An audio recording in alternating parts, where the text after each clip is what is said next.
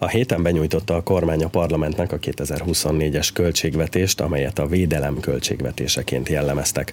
Az indoklás szerint ugyanis háborús időkben olyan költségvetésre van szükség, amely megvédi az ország biztonságát, a családokat, a munkahelyeket és a rezsicsökkentést. Brüsszel ugyanakkor nemrég egy olyan javaslatot tett, amelyben ez utóbbi, tehát a rezsicsökkentés eltörlését kéri a magyar kormánytól. Orbán Viktor miniszterelnök stúdiónk vendége, jó reggelt kívánok! Jó reggelt kívánok, tisztelettel köszöntöm a hallgatókat. Hát elég egyértelmű volt az üzenet Brüsszelből a rezsicsökkentés eltörlésével kapcsolatban. A 2024-es költségvetés tervezetében ugyanakkor szerepel az erre szánt összeg. Újabb front nyílik ebben az ügyben Brüsszel és a magyar kormány között? Hát nem az ő dolguk, kezdjük így talán barátságosan. Tehát köszönjük szépen az észrevételeket, a tanácsokat, azt javasolják, hogy lényegben tegyük tönkre a magyar gazdaságot, de legalábbis tegyük tönkre az embereket, a családokat mindenképpen, hozzuk lehetetlen helyzetbe a nyugdíjasokat. Szóval csupa olyasmit kérnek, amit a magyar köznyelv abban az egy szóban foglal össze, hogy megszorítás. Tehát ne vegyük el a bankoktól és a nagy cégektől az extra profitot, a, a nyugdíjasoknak, a családoknak kelljen kifizetniük a teljes energiaköltséget, Szóval olyasmit kérnek, ami ellen több mint 13 éve személyesen harcolok, meg az egész politikai közösség, amit vezetek. És azt gondolom, hogy nem elszigetelten folytatjuk ezt a küzdelmet, hanem a magyar emberek elsőprő többségének a támogatásával messze túlnyúlik ebben a kérdésben a kormány támogatottsága a kormánypárti és baloldali pártpolitikai törésvonalon hát egy baloldali nyugdíjas is egyetért azzal, hogy ő nem akar havonta 181 ezer forinttal többet fizetni, már pedig ha azt tennénk, amit Brüsszel kér, akkor neki havonta körülbelül 180 ezer forinttal többet kellene fizetni. Hát ez nem pártpolitikai kérdés, hanem egész egyszerűen az élet húsba vágó kérdése. Messze túl van minden politikán. Tehát szerintem Magyarországnak ki kell állni a saját érdekeim mellett, meg kell köszönni udvariasan, ahogyan az ott a francia király udvarokban szokás, ékes szóló, európai értékekről szóló blabla nyelven meg kell köszönni, hogy gondoltak ránk, hogy javaslatokat fogadtak meg, ami abból jó, van egy-kettő egyébként, ami értelmes, mert azért ott is okos emberek vannak, tehát néhány dolgot meg kell fogadni, de mindent, ami a megszorítás irányába mutat, azt pedig el kell vetni, és világossá kell tenni, hogy a, ezeknek a kérdéseknek a eldöntése, a költségvetés megalkotása az nemzeti hatáskör. Az Unió két dolgot kérhet rajtunk számon. Ebben mi beletörődtünk, amikor beléptünk az Unióba, tehát ezek nem új dolgok, hanem tudtuk előre, hogy megmondhatja, hogy a költségvetési hiány maximális mértéke mekkora lehet, és azt is elvárhatja tőlünk, hogy az államadóságot pedig csökkentjük, és egy bizonyos szint a nemzeti össztermék 60%-a alá visszük. Ezt a két dolgot, hiszen erről állapodtunk a csatlakozáskor, ezt joggal várják el tőlünk. A 2024-es költségvetésben az államadóság csökkenni fog, most már 70% alá megy, és a költségvetési hiányt is csökkenteni fogjuk. Na nem azért, mert Brüsszel követeli, bár ez is egy érv, hanem azért, mert a magyar gazdaságnak is az az érdeke, hogy fegyelmezetten gazdálkodjunk. Ez általában is jó, jobb, mintha fegyelmezetlen az ember, de háborús időkben pedig létkérdés, hogy fegyelmezetten kell gazdálkodni. Tehát háborús idők vannak, háborús időket élünk, védekezni kell, meg kell védeni a munkahelyeket, ez a legfontosabb, aztán meg kell védeni a nyugdíjak értékét, mert a nyugdíjasok azok, akik nem tudnak plusz munkával, vagy csak kevesen vannak, akik közülük plusz munkával tudnának magukon segíteni, ha a nyugdíjak elkezdik elveszíteni az értéküket. Ugye ezért fordultak szembe a nyugdíjasok az egész baloldallal, és váltak tulajdonképpen a nemzeti tábor híveivé és támogatják a nemzeti gazdaságpolitikát, és meg kell védeni a családokat is, hiszen a gyerekek nevelése az mindig egy eh, extra feladat, eh, komoly költség, a családok megérde. Nagy vállalkozás gyereket nevelni, és ezért a családok megérdemlik, hogy a kormány védje őket. Úgyhogy ez, ez lesz a költségvetés, egy védelmi költségvetés, ha nem lenne háború, akkor ez egy sokkal boldogabb költségvetés lenne, de így sem lehetünk vele elégedetlenek, mert mindent, ami fontos a számunkra, azt meg tudunk védeni a 24-es évben, a háború ellenére is. Ez a fő kérdés, hogy fegyelmezett gazdálkodás, ugye, amit ön is említett, emellett, és ilyen bizonytalan környezetben, politikai és gazdaságilag is bizonytalan környezetben, ez a sok cél, ez teljesíthető egyszerre? Hát több célt is kellene magunk elé kitűzni, tehát egy költségvetés az szerteágazó célok százait is képes teljesíteni, ha jól vezetik az országot, meg ha jó a pénzügyminiszter. Nekünk egy tekintetben, bármint a pénzügyminiszter tekintetében mindenképpen szerencsénk van. Nagyon kevés ország mondhatja el magáról, hogy olyan hosszú ideje van hivatalban a pénzügyminisztere, mint Magyarországon, és azt megelőzően pedig pénzügyminiszterümi államtitkár volt, tehát tapasztaltabb, harc edzettebb ember talán, mint Varga Mihály, aki a magyar pénzügyminiszter. Azt hiszem, hogy egész Európában sem tudnánk. Egyedül talán Babis korábbi pénzügyminiszter, később pedig cseh miniszterelnök volt csak hozzáfogható, mindenki más hozzá képes. Nem mondom, hogy zöldfülű, de hát kezdő a pályán. Tehát a Mihály, a pénzügyminiszter úrunk átlátja ezeket a folyamatokat 2010-től, sőt már a 98-as kormányban is ott volt tehát én, én biztonságban érzem az országot, amikor a, a maga higgadt módján a pénzügyminiszter hozza a költségvetést, és azt mondja, hogy ez belefér, ez nem fér bele. És eh, bár háborús inflációs időket eh, élünk, és a költségvetés kénytelen arra építeni, a 24-es évet tekintve, hogy a háború elhúzódik, ezért védelmi jellegű a költségvetésünk, de amit lehetett ebből a pénzügyminiszter kihozott ha már az inflációt említette, ugye 6%-os inflációval számol a jövő évi költségvetés, most 24-nél tartunk, egy csökkenő pályán vagyunk. Elegendőek-e a meghozott intézkedések ahhoz, hogy ez a negyedére csökkenjen a jövő évben, vagy ehhez azért kellene a béke, vagy legalább a szankcióknak a visszavonása? Hát már inkább 22 alatt vagyunk, remélem. Várom a friss adatokat én is. Ugye mindig elmondom, hogy az infláció az nem magától megy föl, meg nem magától jön le, a mögött folyamatok vannak, akarat és erő van mögötte. Most a háború energiája uh, vitte föl, ez lökte föl, hiszen a háború megemelte az energiárakat az egész világon, így mindennek megnőtt az ára, ez fölvitte az inflációt. Nem, nem fog lejönni magától, meg ha kérincsérünk, hogy miért osztasson lejönni, tehát ez nem így van, azt le kell törni. Tehát az infláció ellen harcolni kell. Ez egy nagy vállalása a kormánynak. Azt nem tudom, hogy az emberek mennyire vannak -e ennek tudatában, de az egy nagyon komoly vállalás, hogy olyan lépéseket teszünk, amelyen letörjük az inflációt egy számjegyűre ennek az évnek a végére. Az igazság az, hogy Magyarul óriási pekünk van. Tehát nem csak azért, mert a, a háború egy szörnyű dolog, hanem azért is, mert a háború elsődleges hatása az energiárak megnövelése. Mert az, a háború nem csak a frontvonalon zajlik, hanem az energiapiacon is zajlik.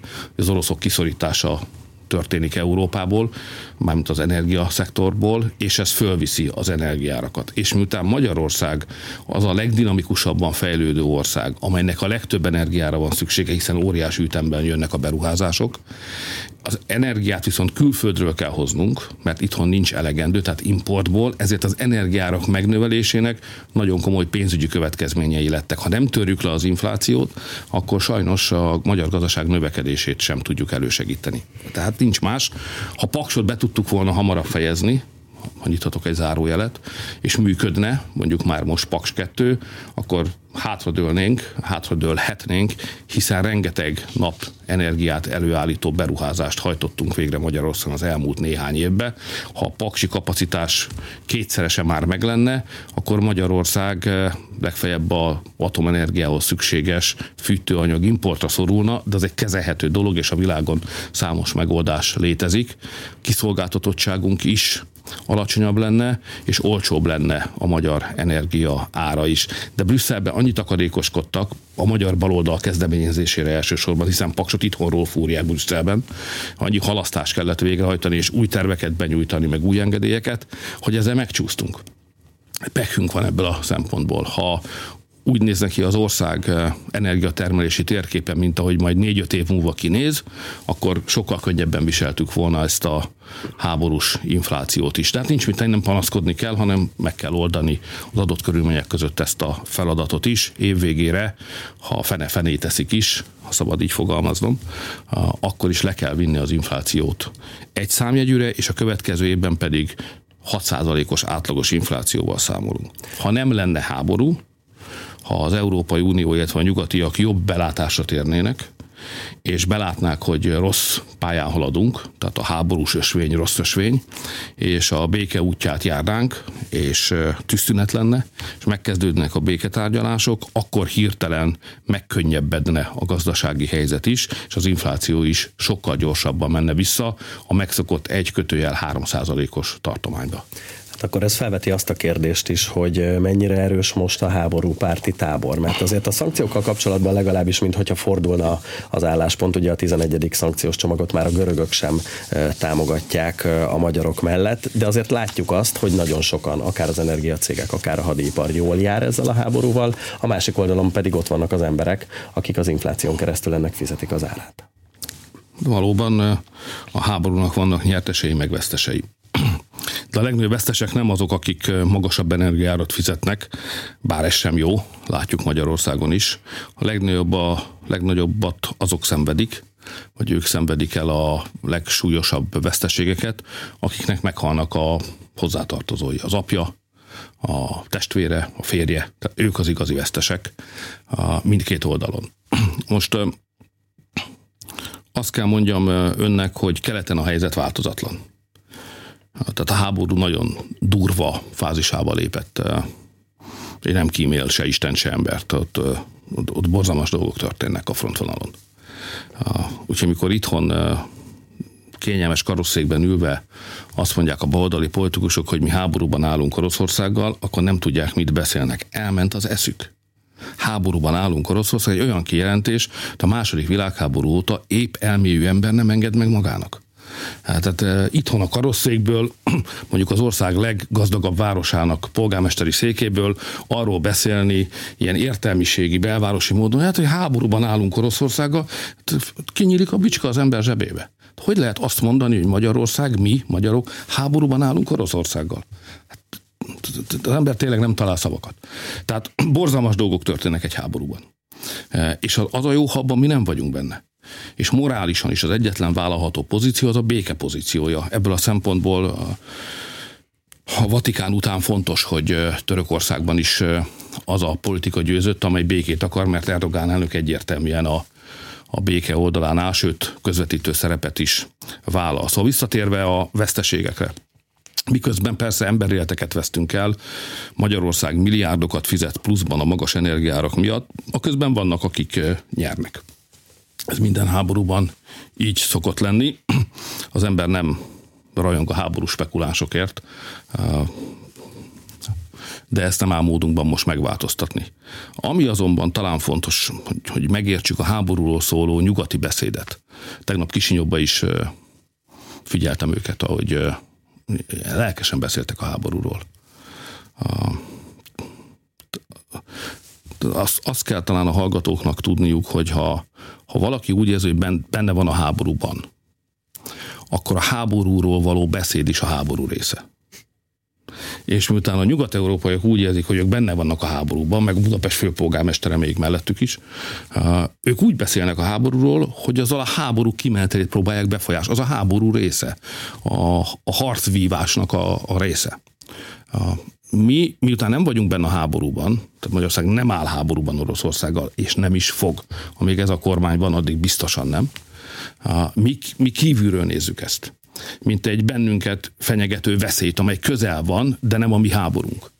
És azt hiszem, hogy ezért mi higgadtabbak vagyunk, és reálisabban látjuk azt, ami történik.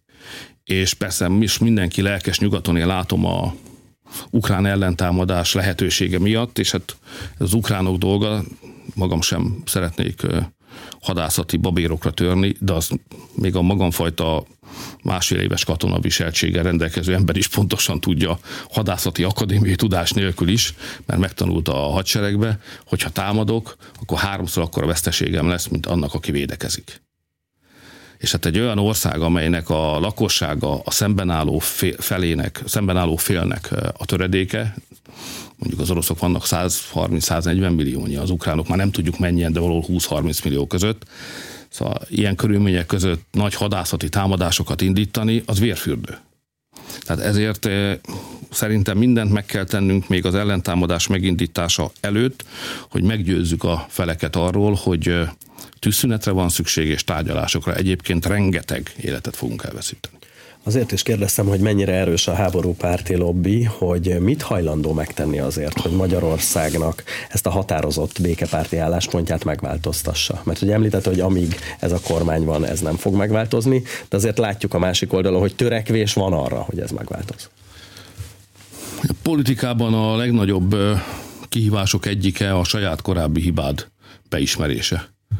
Ez nem nehéz akkor, hogyha hosszú évekre visszamenőleg kell valamiről így nyilatkozni. De amikor azt kell mondani, hogy a tegnapi pozícióm az hibásnak bizonyult ma reggelre, na az nagyon nehéz. És olyan mértékig rovalták bele magukat abba, hogy ezt a háborút meg lehet nyerni, és azzal a módszerrel lehet megnyerni, hogyan ez most zajlik, hogy az ukránok harcolnak, a nyugat megadja nekik a pénzt meg a fegyvert, hogy erről a háborús ösvényről lejönni nagyon nehéz lesz. Szerencsére ez nem a mi dolgunk, mert mi szerintem az erkölcsileg és politikailag helyes ösvényen haladunk, de a többieknek nehéz lesz. Én is várom, hogy hogyan történik ez majd, meg valószínűleg úgy, ahogy most ez Spanyolországban is látszik, meg majd látszani fog néhány másik ország esetében is, hogy a választásokon az emberek előbb vagy utóbb kikényszerítik a békét. És azok a kormányok, amelyek belelovalták magukat a háborúba, azok egész egyszerűen nem beismerik a hibájukat, hanem leváltja őket a nép. Most ezt látom ebben a pillanatban. Ez alól lehet kivétel a mi térségünk, különösen a lengyelekre gondolok, akiknek szurkolok a sikerért, a lengyel kormányért. Lehet kivétel, mert a mi térségünk az közel van a háborúhoz. Akik messze vannak és a messziről küldözgetik a pénzt, mondjuk Amerikából vagy Nyugat-Európából, azoknak nagyon nehéz lesz megvédeni a széküket. Mert egész Európa az európai emberek nagy többsége az nem áll a háború pártján. Lehet, hogy erkölcsileg igazat ad Ukrajnának, jókkal. A jókkal mondja azt, hogy hiszen Ukrajna a megtámadott fél, Oroszország pedig az agresszor, és igazságot szeretnénk. Ebben szerintem a nyugat-európai, vagy általában az európai közvélemény egy hangon beszél és gondolkodik. De hogy mit kell tenni, abban az, és mit kell vállalni, és mit szabad vállalni, ebben megosztik az európai közvélemény, és amit én látok az az, hogy nő a békepártiak száma, és csökken a háború pártiaknak a száma. Én nem, itt most nem a mi presztízsünkről van szó, meg nem arról, hogy kinek van igaza, de azért az európai politikának van egy ritmusa, amit én közelről látok, mondjuk a menekült migrációs válság idején is az volt. Mi voltunk az egyetlenek, akik azt mondtuk, hogy a határokat meg kell védeni, mert egy ország határ nélkül olyan, mint a tojás héj nélkül, tehát nincs ország és nincs nemzet határ nélkül. Mindenki nekünk ugrott, majd két-három évvel később azt mondták finoman, de beismerve, pályát módosítva, a magyaroknak igazuk volt. És ez fog történni a békeügyében is. Mindenki ellenünk van, Vatikán, Törökország egy-két kivétel azért akad, de az Európai Unión belül a nagy többség ellenünk van, torkunknak ugrottak, Nehéz dolog egyébként békepárti álláspontot képviselni miniszterelnökök között, ahol mindenki háborúpárti egy ilyen miniszterelnöki ülésen. Most nem mutatom ezzel a, a hallgatókat, de el tudják képzelni. Nehéz dolog, de én biztos vagyok abban, hogy nincs messze a pillanat, amikor azt fogják mondani, az igazság, hogy hogy a magyarok jól látták, nekik volt igazuk. Az elejétől fogva a békére kellett volna törekedni. És ez egyre inkább így lesz, mert látszik, hogy még a legjobb esetben sem lehet jobb eredményt elérni a frontvonalon, a csatamezőn, mint amely eredményt el lehetett volna érni ukrán szempontból már a háborút megelőzően tárgyalásokkal.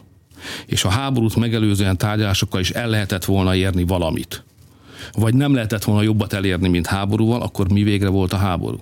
Ezek a súlyos kérdések, ezek egyre közelebb kerülnek a döntéshozókhoz. És amikor megérkezik ez a kérdés, és asztalra kerül, akkor azt fogja mindenki mondani szerintem, hogy a békepártiaknak volt igazuk. Most legyünk szerények, és mondjuk azt, hogy nem Magyarországnak, hanem Vatikának volt igaza.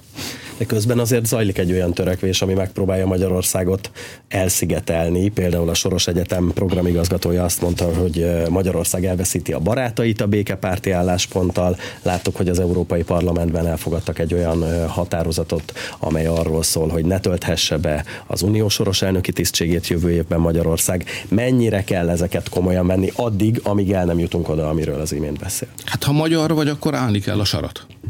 Tehát tehát ha te a magyar miniszterelnök vagy, de ha magyar választópolgár vagy, szerintem te egy hajóban ülök én mindenki mással. Ha magyar vagy, akkor ki kell állnod az igazadért.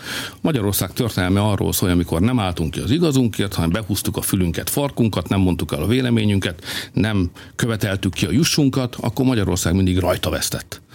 Volt ilyen Magyarországon hosszú időn keresztül, és nem csak rajta vesztettünk, hanem még elvesztettük közben az önbecsülésünket, az önérzetünket, és magunk előtt is szégyenkeztünk. Hát ezt, tehát most nemzeti kormányban ilyen nem lesz.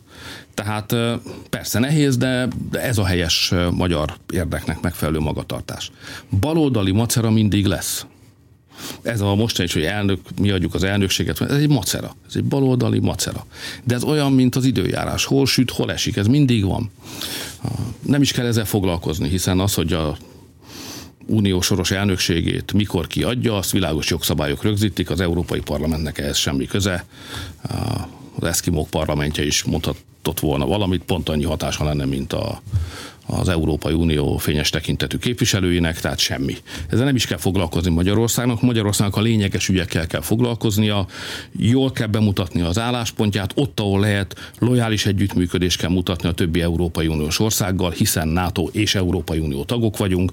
Ezek az országok akkor is a barátaink, hogyha a baloldali kormányok időnként macerálnak bennünket. Tehát meg kell találni a velük való együttműködésnek és a saját érdekeink mellett való kiállásnak, ha kell konfliktusokkal járó kiállásnak, a megfelelő arányát. De ez a magyar kormány dolga, ezért választják meg a mindenkori magyar kormányt, hogy ezt a jó arányt eltalálja. Szerintem ez rendben van ebben a pillanatban. Persze minden nap figyelni kell, és ha kell, igazítani kell az arányokon, de ma az, amit csinálunk, az az, az észszerű európai politikai viselkedésnek a mércéje szerint kialakított magatartás.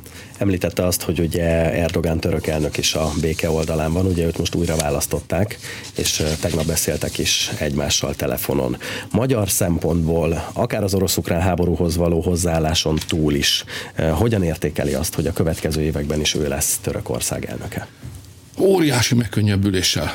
Hát a, a nem csak szurkoltam, kifejezetten imádkoztam is a, az elnök győzelmért, megmondom őszintén, e, és erősen és sokat. A tragi, tragédia lett volna, ha nem ő nyer.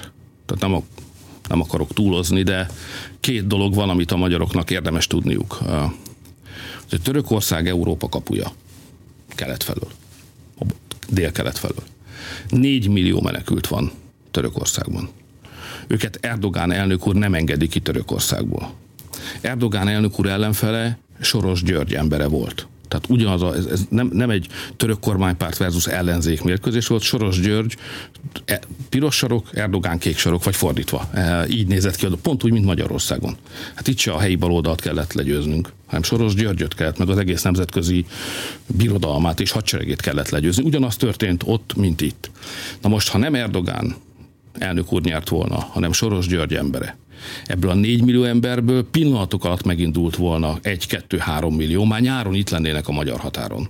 Ránk keresztették volna őket, és megnézhettük volna magunkat. Tehát nekünk Törökország kulcsország. Másfelől van még egy húsba vágó érdekünk. Az orosz gáz az ma délről jön, Törökországon keresztül.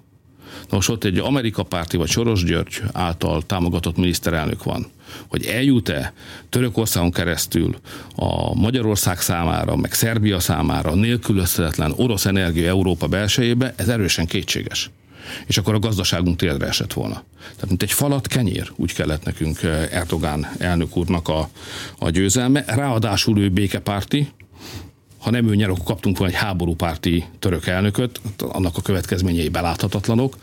Az elnöknek, a török elnöknek van esélye arra, hogy közvetítsen az ukránok és az oroszok között, ahogyan egyébként a gabona ügyében, gabonaválság ügyében ezt eh, meg is tette. Azt tudom mondani, hogy Magyarországnak három irányba kell mindig figyelnie. Berlin, Moszkva, Isztambul vagy Ankara, tehát Oroszország, Németország, Törökország. Ebben a háromszögben van az életünk, és ebben a háromszögben kell a magyarok életét jól igazgatni. A, nem mondom, hogy mind a három relációban ugyanolyan kedvezőek a, a csillagállások, de mind a három reláció, mind a három kapcsolatrendszer stabil, kiegyensúlyozott és, és jól alakul Magyarország szempontjából. A legkritikusabb egyébként érdekes módon éppen a német kapcsolat ebben a pillanatban. Szóval adjunk hálát a, a Jóistennek, hogy megsegített bennünket a török választáson. A védelem költségvetéséről, a háborúról és a Magyarországot élő brüsszeli támadásokról is kérdeztem az elmúlt fél órában Orbán Viktor miniszterelnököt.